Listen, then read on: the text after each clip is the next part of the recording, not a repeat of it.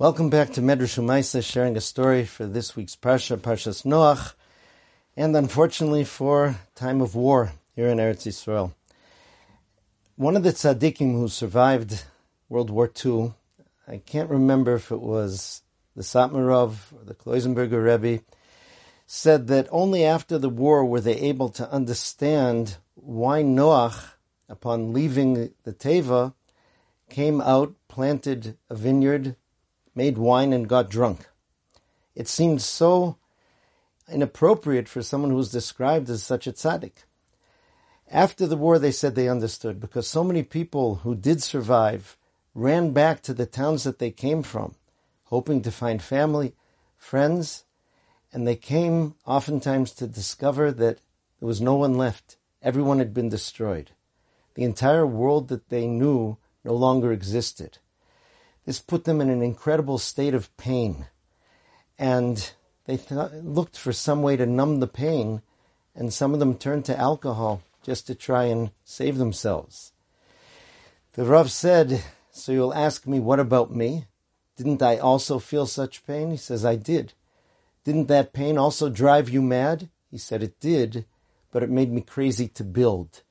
And I took that pain and I transformed it into the energy of building, and that really built so much of the world of Torah that we see and live in now. That dynamic, that power illustrates the ability to somewhat control the mind, to stop the mind from going to negative places and instead to have it go to positive places. This is something that we need, especially in wartime. Throughout the day, we'll often find our mind going to many places that are painful, depressing, frightening, and it really isn't useful or purposeful. We're supposed to have empathy for people who are suffering. We're supposed to be aware of the situation, but we're supposed to control our minds so that it doesn't weaken us. As the Rambam brings in the laws of war, that soldiers have to be careful about what they think about, that it shouldn't weaken their morale and weaken their strength in war. So too, everyone at times of war should try as much as we can to control those thoughts. The Modzitzer Rebbe in World War II, I heard from Fishel Schachter, someone met him once during the wartime, and he looked at the Rebbe and he was amazed. He said, Rebbe, you don't seem worried. He said, I worry. I have five minutes a day that I worry. The rest would simply be repetition. It's very true if we think about it. Obviously, that's a very high level that's hard to reach, but we have to at least set our sights on learning and hoping to control things more. We often view our world of thought as totally uncontrolled, not a responsibility, and our thoughts will go where they go. They say that a chassid once came to the Baal Shem Tov and asked him for help in controlling his thoughts. The Baal Shem Tov said, I'm going to send you to someone who can help you. He told him the name of a man in a certain village and said, Go to him, he can help you. The chassid traveled to the village. He arrived there in the nighttime. He came to the man's house. The lights were on, and he knocked on the door. Nobody answered. He knocked louder. Again, nobody answered. Tried yelling out, Hello. Nobody answered. The lights in the house eventually went off. In a last effort, he tried throwing some gravel up at the window to get somebody to come out. Nobody came out. The village was shut down. With no other choice, he curled up on the doorstep and went to sleep.